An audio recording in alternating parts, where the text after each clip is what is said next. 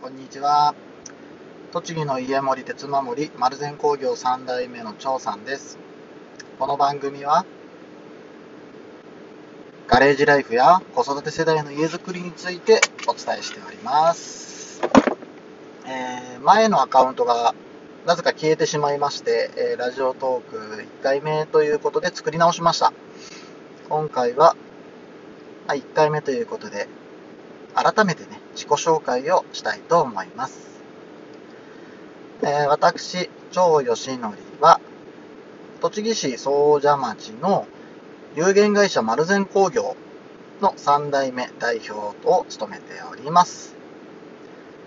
栃木市を中心にリフォーム工事や鉄骨ガレージの設計施工などを行っております。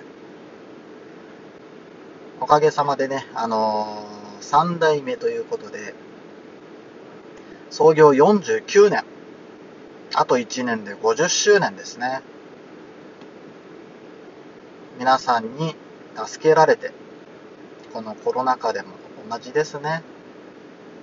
同様に皆さんからご依頼いただき、それに対してリフォームを施工したり、新築工事を行ったり、あとは鉄骨ガレージを行う、施工したりと皆さんの暮らしを守るために、えー、日々精進しております。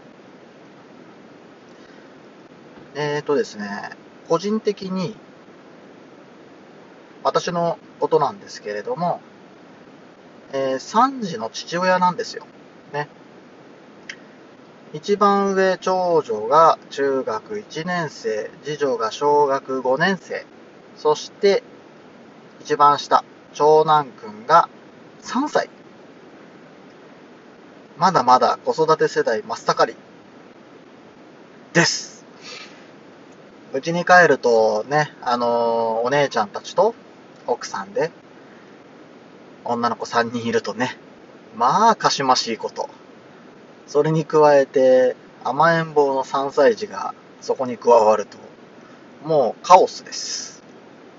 僕が喋らなくても、家の中はとても賑やか。なので、ますますね、えー、お父さんの存在というものが、なくなってしまうような毎日を過ごしております。まあ、それでもね、あの、お姉ちゃんたちは、えー、日頃の学校の悩みだったり、勉強のことだったり、うん、あと遊びのことだったりね、お父さんに気軽に相談してくれるので、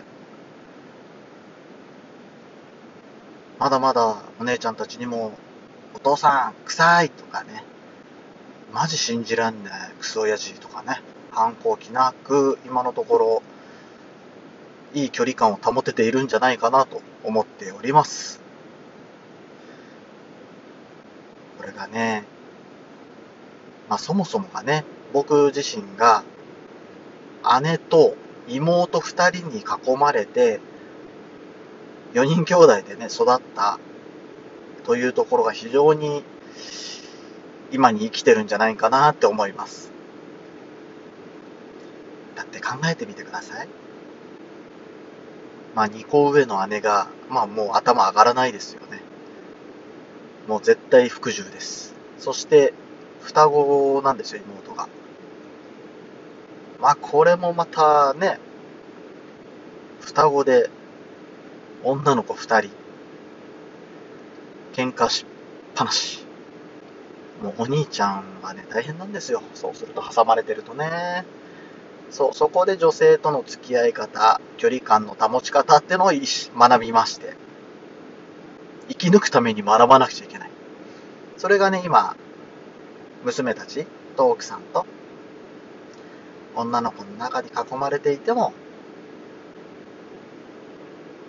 嫌われないお父さん像というものを目指して、うん、うまくいってるんじゃないかなと思います。皆さんどうですかね？家づくりをするときに家族の距離感って結構重要なんですよね。どんな風に暮らしたいのか。どう子育てをしていきたいか。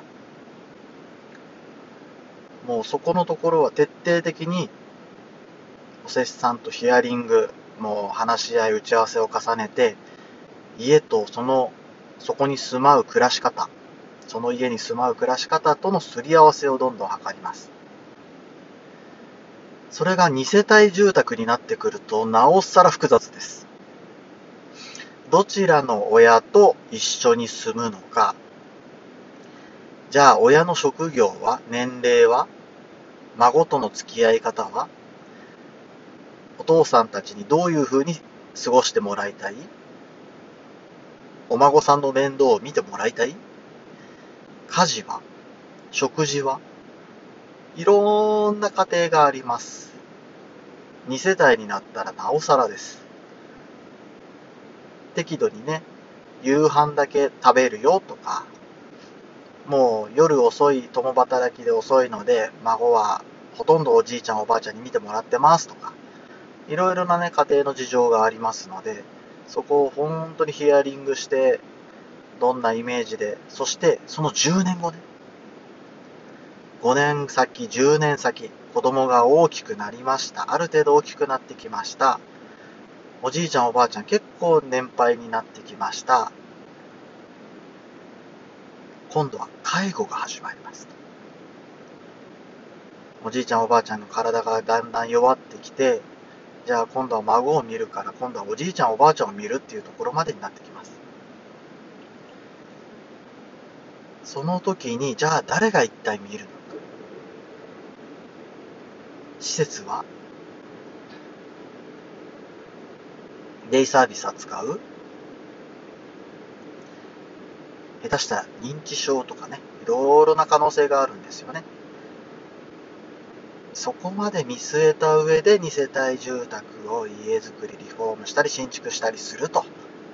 家づくりは本当にライフプラン人生計画人生設計が重要なんですよ。ってお客さんといっぱい話してるんですよね。皆さんも子育てしながらまあ今一生懸命になるじゃないですか。でも家を作るときリフォームした考えるときって今だけじゃなくてその先まで見据えなくちゃいけない。下手したら普段考えていないけれどもいろいろちょっと悲しいことまで考えなくちゃいけない。ね、そこまでね考えた上で皆さん本当にリフォーム新築やっていますか？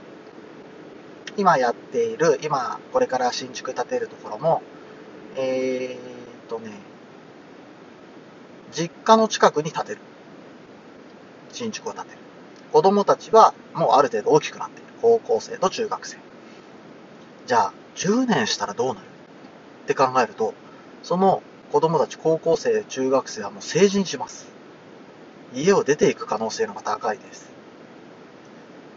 じゃあ、子供部屋はどういう存在になる？それほど大きい子供部屋はいらないよね。帰ってきた時に里帰りした時にまあそういう時に使えればいいのかな。もしくは親が趣味のスペースとして使えればいいね。ってなると子供部屋に10畳だ12畳だっていう大きいスペースはいらないよましてや南側の一番いいところ日当たりのいいところとかも本当にいらない。まあ、そんなことをね、考えながら家づくりっていうのをどんどん楽しんでいくわけですね。特に2世帯リフォームとかになった場合には、間取りが限られてくるので、そこも本当に難しいところ。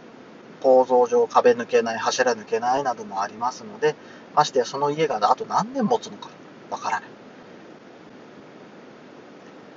家と家族、両方とも計画、将来設計をしなくちゃいけないので、そこの部分はもうプロに任せて相談相手になってもらって、一緒に考えていければいいんじゃないかなって思います。なんか自己紹介しながら家づくりの話までになっちゃいましたが、えー、初回10分こんな感じで、えー、これからは、これからも、えー、家づくりのことやガレージライフのことなど、皆さんの暮らしの役に立つようなこと、くすっと笑顔になってもらえるようなことなど伝えていければいいかなと思います。では、丸善工業3代目、長吉則でした。またね